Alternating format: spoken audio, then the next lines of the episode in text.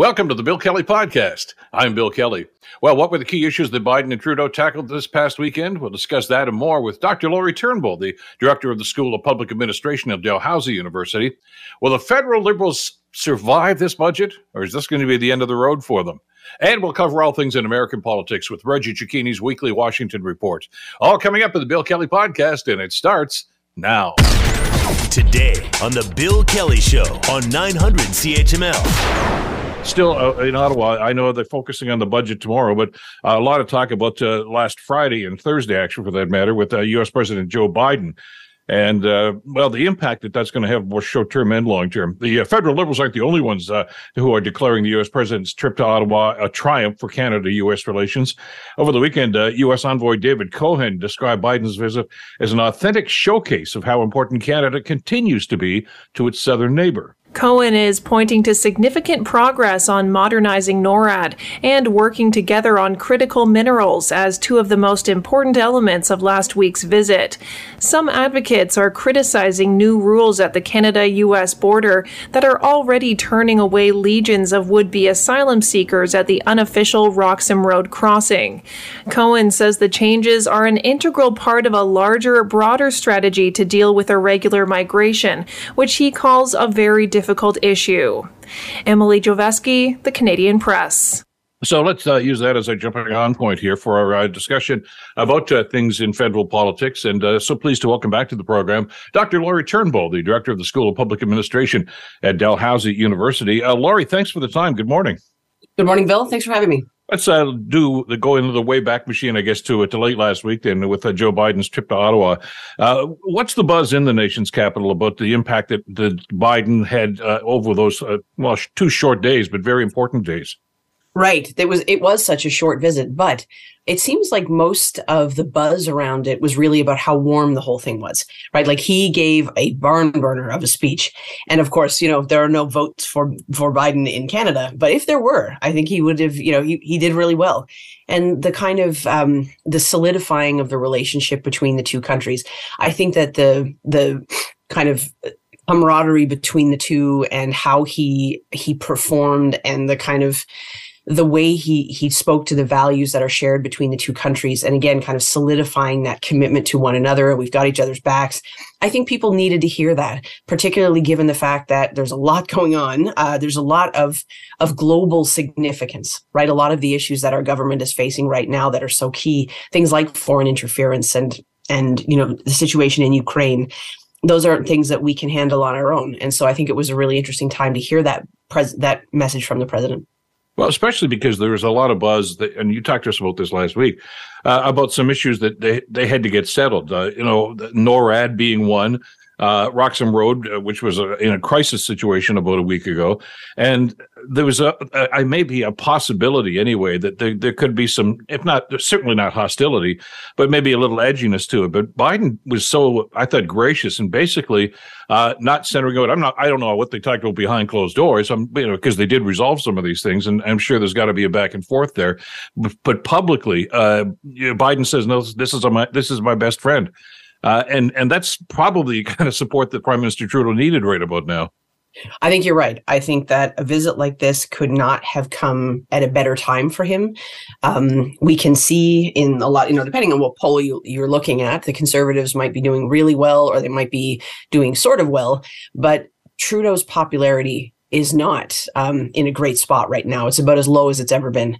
And so I think he needed this moment for himself politically and for the government, especially as we go into budget week, to kind of assert themselves as being in an authority position.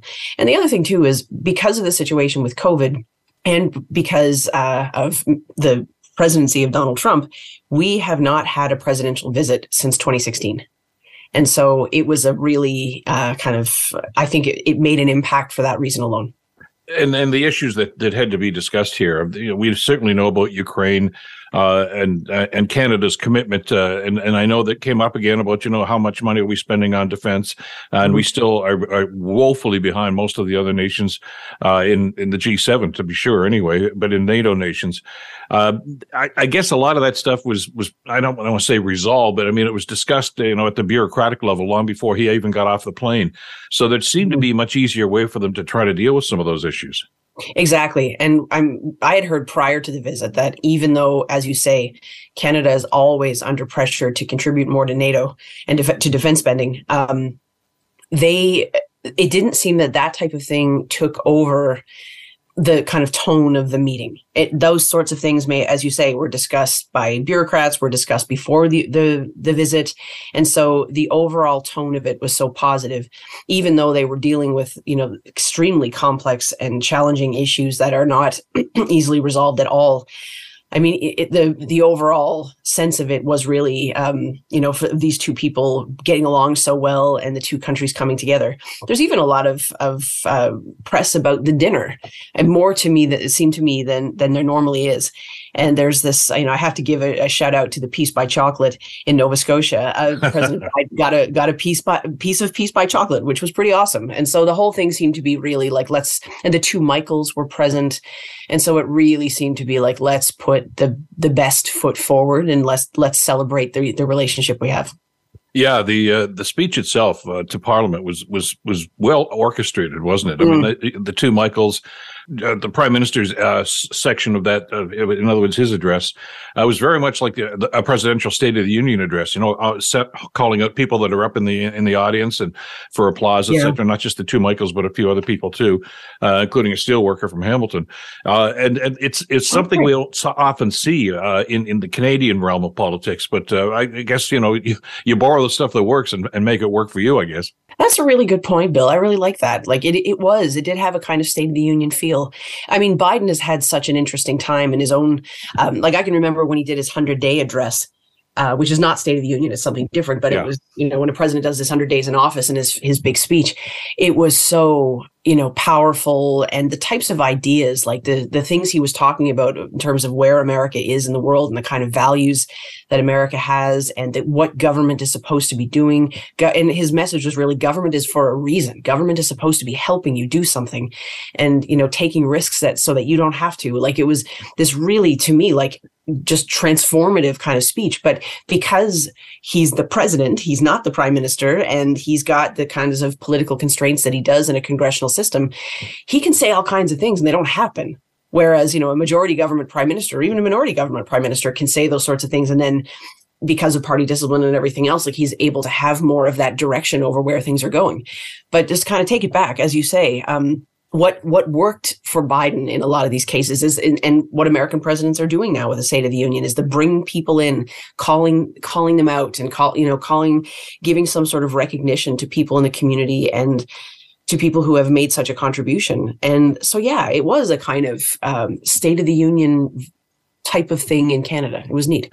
One of the biggest concerns that it's kind of like the, the, the big cloud hanging over everything, of course, for now mm-hmm. is trade and and mm-hmm. economies. And I know it's you know, and they both mentioned about shared economies. Uh, but I had Biden's reference constantly through the course of his speech about Canada, U.S. In other words, it's it, the, the fear was buy American, and we're going to get swallowed up, or we're going to get shut out of a lot of business south of the border. Uh, I think he went out of his way to, to try to reassure or assuage some of those concerns to say, no, this is Canada, U.S. It's buy North American, and he mentioned that a bunch of times, didn't he? Yeah, and I th- I thought that was a really important thing too because people obviously w- are going to be extremely worried about that. And uh, over the last couple of years, we haven't always gotten the assurance that Canada is going to have you know a special place in all of this. We have we have been looking for those assurances but it hasn't always been made clear to us that in the context of you know what the americans are doing to strengthen their own economy that our relationship is still going to be special and preserved and the kinds of cooperation that we can have in terms of supply chain and particularly with res- with regard to specific sectors to see canada's role as being you know very much worth worth preserving there. And so we got those kinds of assurances, at least, you know, um, with the kinds of things he was saying. And so even things like that are really important to Biden, like moving towards a greener economy, we can see how the two are talking about a shared you know a sense of of cooperation and mutual benefit in participating in that together with uh, Dr. Laura Turnbull from uh, Dalhousie University, uh, talking about uh, things in the federal scene. Uh, busy weekend on the political shows on Sunday as well, including Jagmeet Singh, who was making the rounds. Uh, and basically, I guess the phrase that's uh, that's carrying over into today's headlines is he's not comfortable with his agreement with the Liberals, mm-hmm. not satisfied. I think is another phrase that he used when he was speaking yeah. with Vassy Kapelos about this. not, I guess, ticked off enough that he wants to pull the plug on this, but is is this just to kind of remind the prime minister that that hey, you know, we still have the balance of power here. If you don't give us what we want, uh, we may consider this? Hmm. So I was listening with a lot of interest with uh, to what Jagmeet Singh had to say over the weekend, and I don't know about you, but I find over the last couple of weeks his rhetoric has shifted a bit to be a little bit more aggressive, a little bit yeah. more pointed, and he's. It seems to me that he is creating distance with the Liberals. Now we are ahead of a budget we are at a time where, again, the prime minister's personal popularity seems to be about as low as it's ever been. And Jagmeet Singh and the NDP are doing all right. So are they possibly positioning themselves to say, we are looking okay in the polls here. And maybe we are at a kind of sweet spot where, I mean, when he talks about being prime minister, I personally have my doubts that we're ever going to see that. But if he's thinking to himself, a better deal for the NDP would be a share, you know, a, a kind of a partnership with the Liberals where the NDP had more seats. You know, instead of 25, they've got more like 50 and then they can start making uh, you know more more uh, demands of the government and they can see a little bit more of a role for themselves maybe even a seat at the table in terms of um, you know where where they're going to be able to to bring forward some policies and see them through. Because i think you can only say i'm not satisfied so much before people say okay well then what are you still doing there well, and I think there's a little bit of self inducement here for him to look at his own political situation here. Mm-hmm. Uh, he got raked over the coals uh, during the you know the foreign interference uh, fear that's that's still there by the way, but I mean it kind of got shoved aside because of the Biden visit and, and now the budget.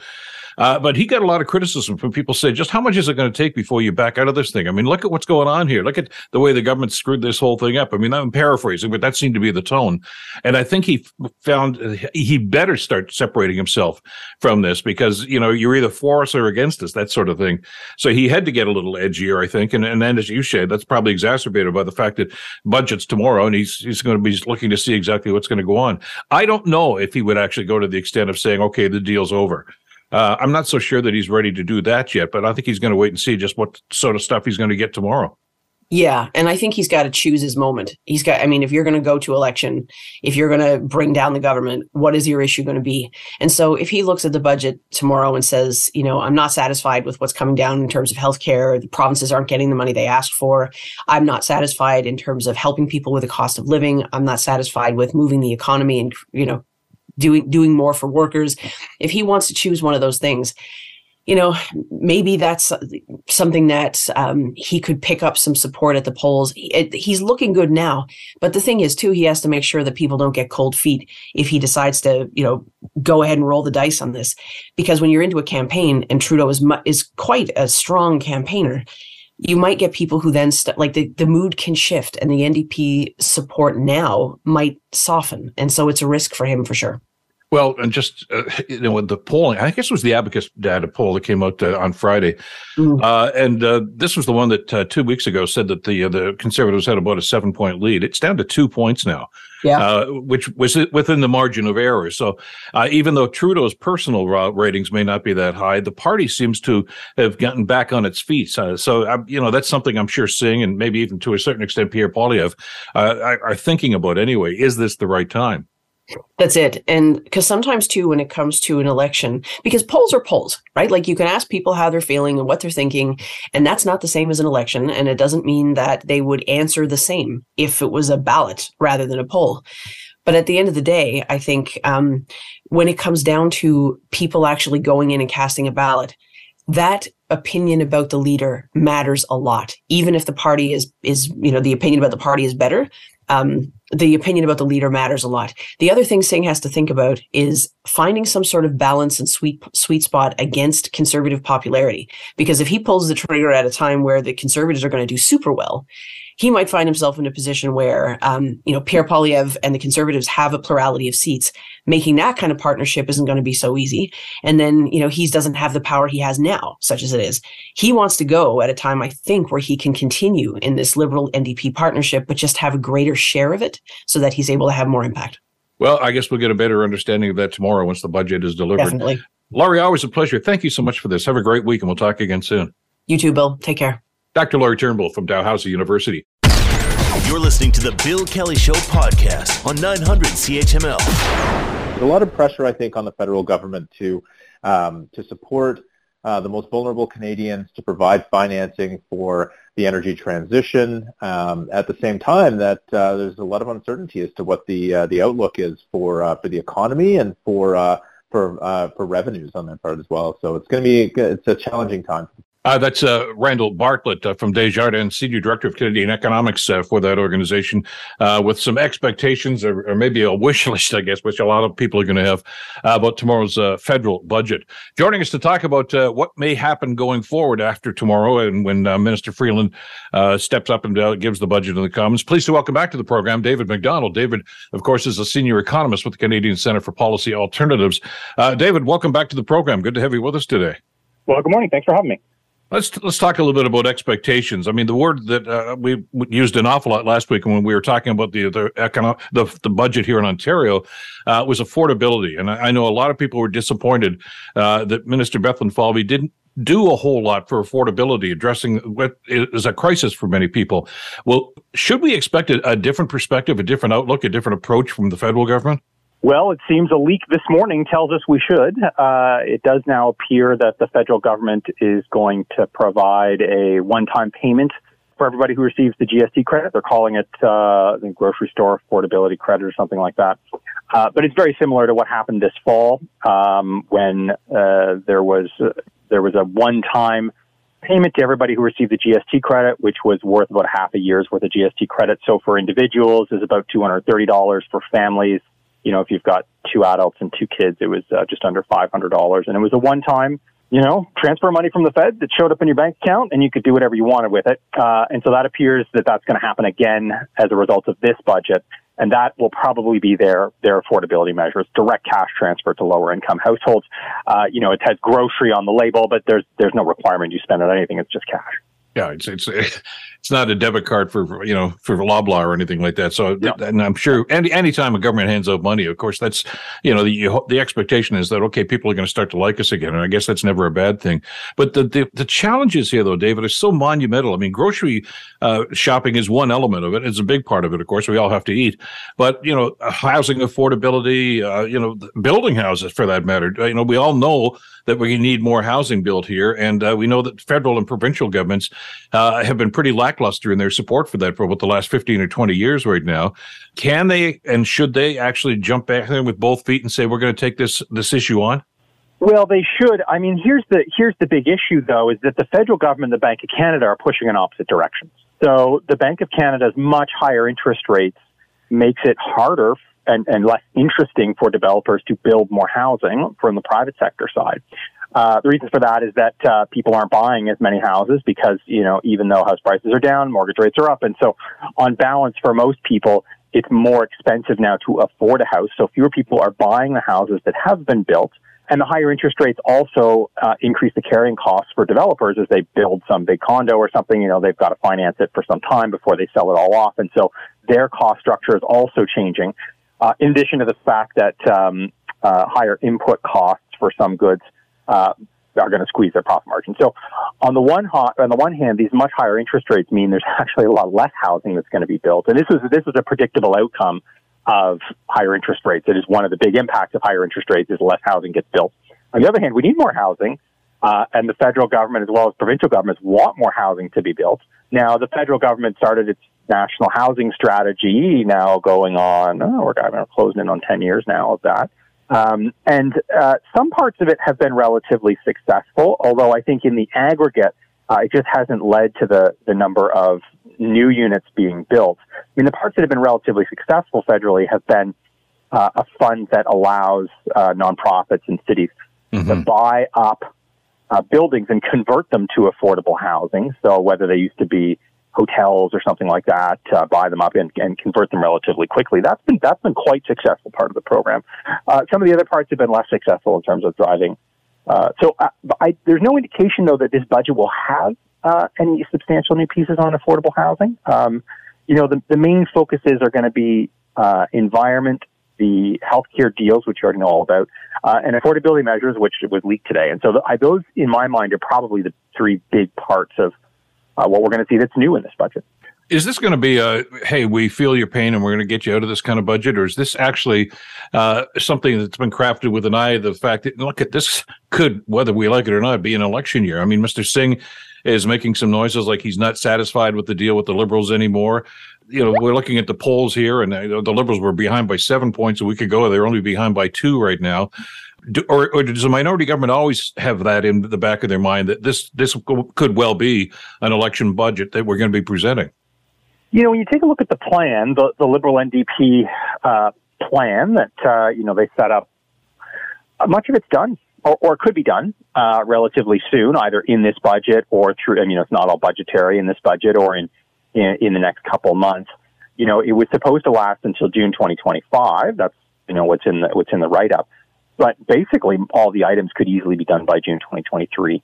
And so it, it was never, you know, when, even even when it was initially announced, I mean, I looked at it and I said, this isn't this isn't going to take five years to do. If you know if a, government's committed to it, they can do it much faster, and they've done it. I mean, you know, most of the parts have been have been implemented or, or will soon be implemented. So, in terms of that agreement, it's is coming to its end. Uh, it, most of the things are going to be done relatively soon if they haven't been already. So the question then is, uh, is, is there potentially a new agreement? Um, and as you say, is this an election budget? It does seem from the indication so far that, that it's not going to be, uh, you know, an earth-shattering budget in terms of new programs, that there, there will be those three focuses, the healthcare deal, which is already done, so that's not, nothing new there. Uh, the affordability piece, which is kind of a repeat of what happened in the fall. Uh, and then, then, you know, there is it seems, more pieces on, on the environment file, uh, looking at electricity policy and uh, uh, some new tech credits, uh, tech manufacturing credits, but not much more than that. So uh, it, it, may well be that this budget sort of rehashes a lot of the things that the, that the liberals have done already, and you know, there's certainly some things that they they justifiably should say, you know, these are great things, and people are seeing the real benefits of this, like ten dollar day childcare, for instance. But it, you know, it, it's a bit hard to go to an election on this budget, in my mind, uh, except if the budget is really about what what they've done, not just this year, but maybe over the last four or five years, uh, in which you know there, there's a fair amount there that they could they could put in there, but it's not necessarily new, I suppose. Well, I guess uh, the proof will be in the pudding, and we'll find out uh, tomorrow afternoon just uh, what the, their mindset is on this. Uh, David, always a pleasure to have you on the program. Thanks so much for this today. Really appreciate it. Sure thing. Thanks for having me. Take care. David Macdonald, a senior economist with the Canadian Center for Policy Alternatives. You're listening to the Bill Kelly Show podcast on 900 CHML. Good at stealing, lying. They're good at keeping borders open.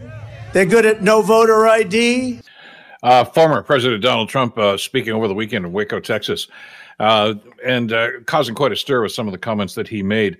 We'll use that as our start off point uh, this time around. Glad you're with us here. The Bill Kelly Show continues on 980 CFPL London, 900 CHML in Hamilton. And uh, joining us now, uh, Reggie Cecchini, Washington correspondent for Global News, who has been following the Trump story in all of its uh, iterations over the last couple of days, I suppose. Reggie, thank you so much for the time. Good to have you with us this morning. Good morning. Let's, let's talk about Trump's speech first of all, and, and we'll get to the uh, to the grand jury and what's happening there in a couple of seconds. But uh, it looks like in in, in comments that the, the ex president seems to be making these days, including the one we just ran here, it's this is all about Democrats, uh, which is a bit of a churn for him because it, Ron DeSantis seemed to be uh, his target for the longest time. But is he feeling that comfortable now that that he's feeling as if I am the Republican nominee, if in name only at this stage, maybe, but but I'm the one who's going to go after the Democrats. I'm the one who's going to clean up Washington, and uh, which sounds very much like we heard from him the first time he ran for president, of course. But but it just seems as if I'm wondering how seriously he's taking DeSantis and his potential candidacy here. Well, I think there's a couple of things. Number one, uh, he is speaking towards a crowd that is solely there to hear from him and they are there to hear from the things that he will do and the things that he believes that he has done or at least has made the crowd think that he's done over the last X number of years. Uh, and regardless of whether that includes false claims or kind of, you know, derogatory comments, uh, it was an opportunity for him to play up the role that he has been given or at least handed, even if unceremoniously over the last couple of months as being the leading candidate, the presumed nominee for the Republican Party. This was a first uh, kind of real big Trump event uh, in the last several weeks, if not the last several months, and playing up to the crowd to at least remind them that they're there on his side, that they know why they're there. And from some of the interviews with the people beforehand, um, it was very clear that these people were there for Donald Trump. He simply needed to kind of, um, you know, sit in that bathtub and wash in that water and let everybody be involved in the fact that this was a Trump event. And, you know, regardless of what's going on with the polls or with, with, with Ron DeSantis, ultimately for him to be able to rail against the issues that he has railed against, wash, rinse, repeat for the last four years, that's what the crowd wants. But what? How are the other uh, candidates or potential candidates uh, responding to this, and, and what strategies might they employ? DeSantis hasn't announced. I mean, he's been talking around it for the longest time. But uh, and Nikki Haley and others. I mean, Mike Pence, his former vice president, seems to be in there too. Is there concern among any of them, or maybe all of them, uh, that they're letting this guy get too much of a lead on them? That may be an insurmountable lead. Well, I mean, look, Republicans are in a difficult place right now uh, because he has, um, you know, a lead in the polls at least against the people who have actually put their hats in the race and are running. And depending on what the poll is that you're looking at, nationally at least, um, he has the the lead against someone like Ron DeSantis. There's some polls, you know, if you want to break them down to places like New Hampshire and Iowa, Ron DeSantis has an upper hand, but nationally, uh, Trump has big uh, advantages right now, and it's going to be difficult for the Republican Party and for Republican nominees to try and chew away at that or do something that's going to potentially anger the base that they would ultimately need to take away from Donald Trump. This is the hard place that Republicans eventually knew that they would be in uh, when Donald Trump was the first to put his hat uh, in the race. And I think Bill, if we kind of widen this out and look at it broadly and kind of focus directly on Trump and uh, DeSantis, all you have to do is look at the issue of the Ukraine war. Ron DeSantis was excoriated by Republicans for the way that he was handling um, phrasing around it by calling it a territorial dispute, and Republicans really went after him. Where here you now have Donald Trump in Waco, Texas, with people that are kind of leading the pre-party before he takes the stage, making vile and homophobic comments about uh, Zelensky and about the the funding that the United States has given the Ukrainian military. And are you going to have Republicans now come after Donald Trump the same way they came after Ron DeSantis? This is the bind that a Trump kind of uh, candidacy and the first in the pool and with the biggest crowd below him.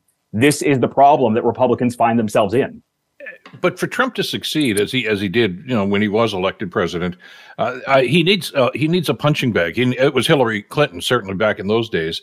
Uh, is it going to be DeSantis, or is it, you know, or is he going to wait and, and simply you know to go after who uh, you know if Joe Biden is going to run again? It looks like he is.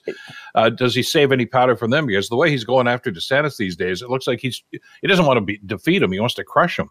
Sure, he wants to crush him because he ultimately knows that DeSantis would be um, a difficult person to go up against, at least in the Republican fight uh, because you know one exists with the other, one did exist because of the other, and both of them fed into each other in the months and years leading up to when both of them were ultimately going to wind up in 2024. So sure, Donald Trump is going to set his sight on who he believes is going to be the person to try and get out of the race. Notice he's not commenting on anybody who may come into the race or who's already in the race um, to the extent that he's going after Ron DeSantis, and this is targeted. Once Joe Biden declares himself as as uh, as the Democratic candidate, it's it's likely we're going to hear increased repeated attacks not just against Joe Biden but probably against people within the administration and policies that he has seen that have failed over um, over the last couple of years. But you know remember too we are 18 months out from the election and we're still 7 or 8 months out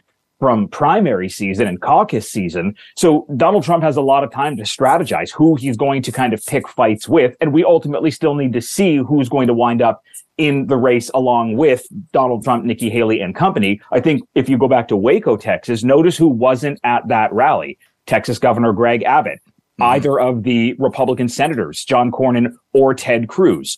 They have 2024 in their eyes potentially does that mean that they are going to find themselves um, in the kind of Trump crossfire? These are things to kind of watch for as we now get through what was this big Texas rally.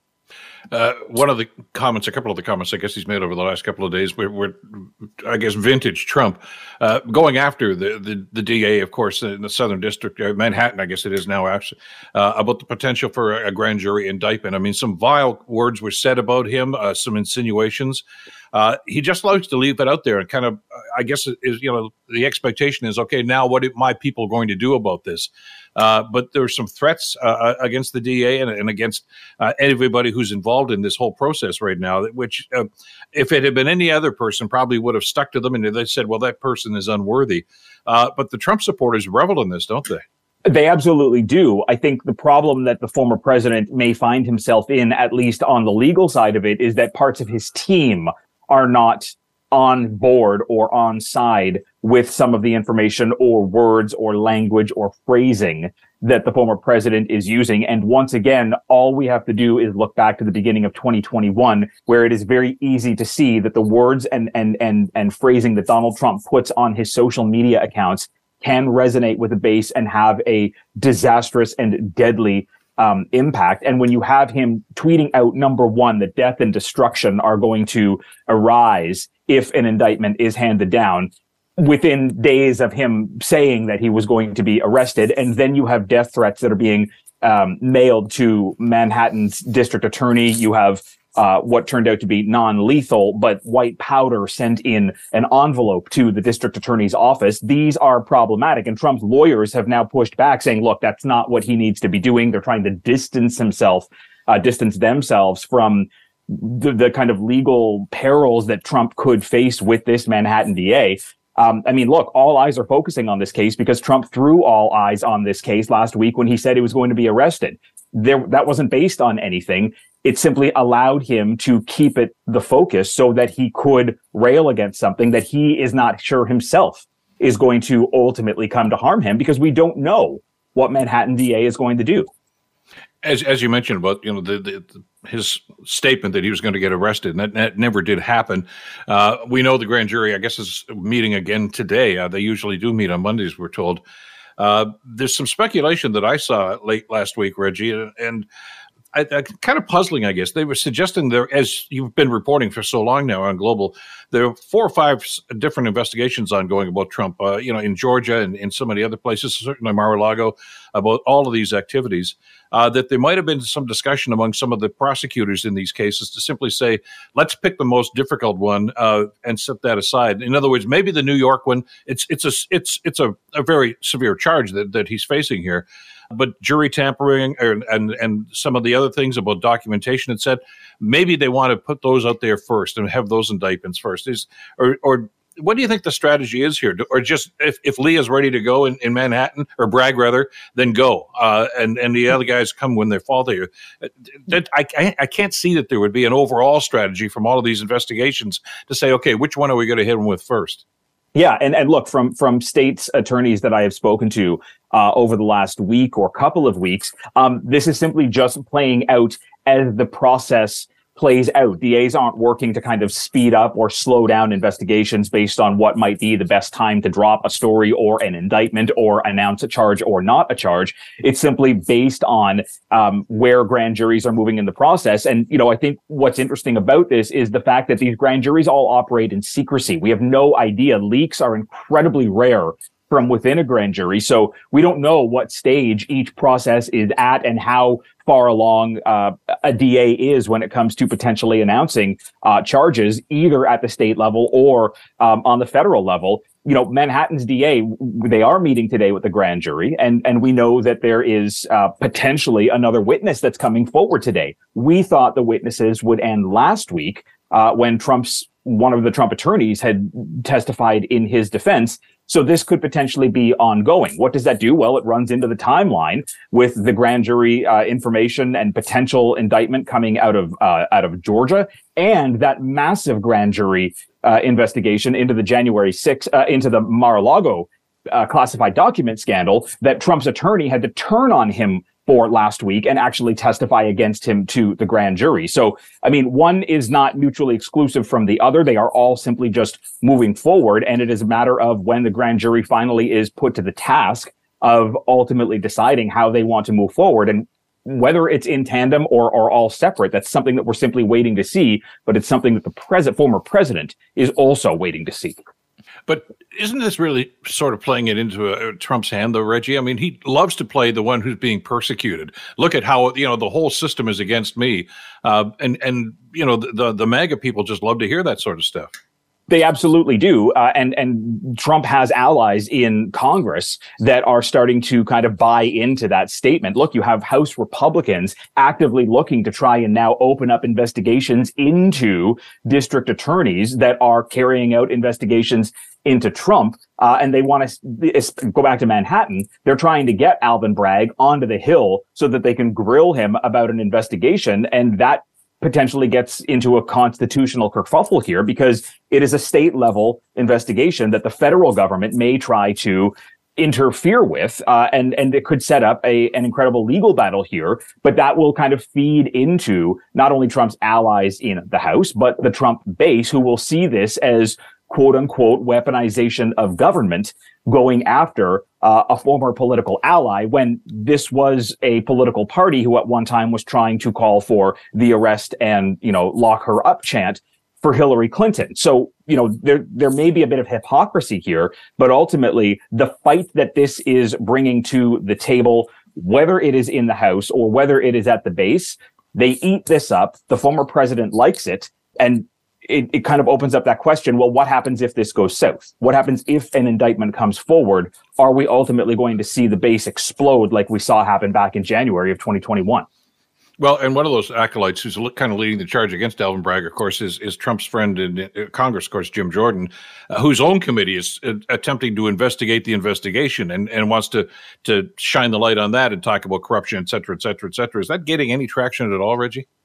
Well, I mean, it, it is, and there, there's general concern about the fact that that Republican allies of the president are kind of latching onto this. Well, we can't go after a former president because it's unprecedented, uh, and at the same time saying, well, the federal government should be the one getting involved in, um, you know, investigations that have nothing to do with federal levels. And I, it is starting to raise questions, at least amongst some Democrats, of how can Republicans say that you know, the administra- the Biden administration or Democrats at the state level are weaponizing government against Republicans when Republicans themselves may be accused of weaponizing government against Democrats for simply doing the job that uh, that a district attorney has to do. There's there's there's two ways to look at this right now and neither are going to be satisfied if the other side wins ultimately, again, this is a game of waiting. We don't know what's going to happen in any of these uh, investigations. We also don't know if an indictment is brought on any of these how that's actually going to impact not just the former president himself, but his ability to move forward through the nomination process with such kind of political and legal baggage that could be dragging behind him.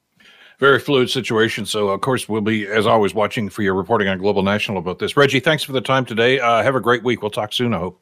Thanks, Bill. Take care. Reggie Cecchini, uh, Global's guy in Washington, D.C. And, uh, uh, well, trying to follow what's going on with Trump, and there's so many different facets to this right now. And as Reggie was reporting, uh, that grand jury in Manhattan is meeting again today, and uh, the speculation is is that maybe the indictment will be today. On the other hand, maybe not. We just don't know what's going to happen or what the ramifications and the reactions going to be. The Bill Kelly Show, weekdays from 9 to noon on 900 CHML.